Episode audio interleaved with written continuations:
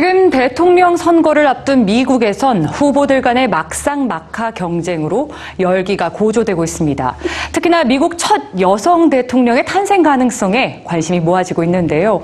이미 여성 대통령을 배출한 우리나라를 비롯해 최근 전 세계 여성 지도자들의 활약이 눈부십니다.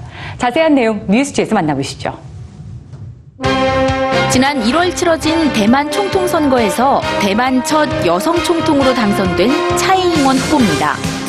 여성이 국가 지도자 위치에 오른 것은 백오 년 대만 역사상 처음인데다 중화권에서는 당나라 측천무후와 청나라 서태후 이후 처음일 정도로 이례적인 일인데요. 여성, 미혼, 소수민족, 첩의 자녀 등 여러 핸디캡에도 불구하고 뛰어난 능력에 청렴하기까지의 국민들의 폭발적인 지지를 얻었습니다. 현재는 대만의 잔다르크로 불리며 과감하고 혁신적인 정치 행보를 이어가고 있습니다. 지난해 이월에는 크로아티아에서도 최초의 여성 대통령이 탄생했습니다. 아름다운 외모 덕분에 더욱 주목을 받았던 콜린다 그라바르 키타로비치 대통령은 외무장관과 주미대사를 거쳐 나토 고위직까지 오르며 준비된 대통령이라는 평가를 받았는데요. 작은 시골 마을에서 정육점을 하는 부모에게 자란 어린 시절을 스스럼 없이 드러내는 소탈함이 권위주의에 지친 민중의 마음을 사로잡았습니다.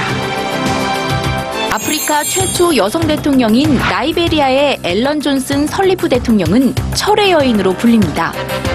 식당에서 아르바이트를 하며 하버드대를 졸업한 그녀는 가부장적인 사회와 내전으로 고통받는 여성들을 위해 대통령이 되겠다는 꿈을 품었다고 밝혔는데요.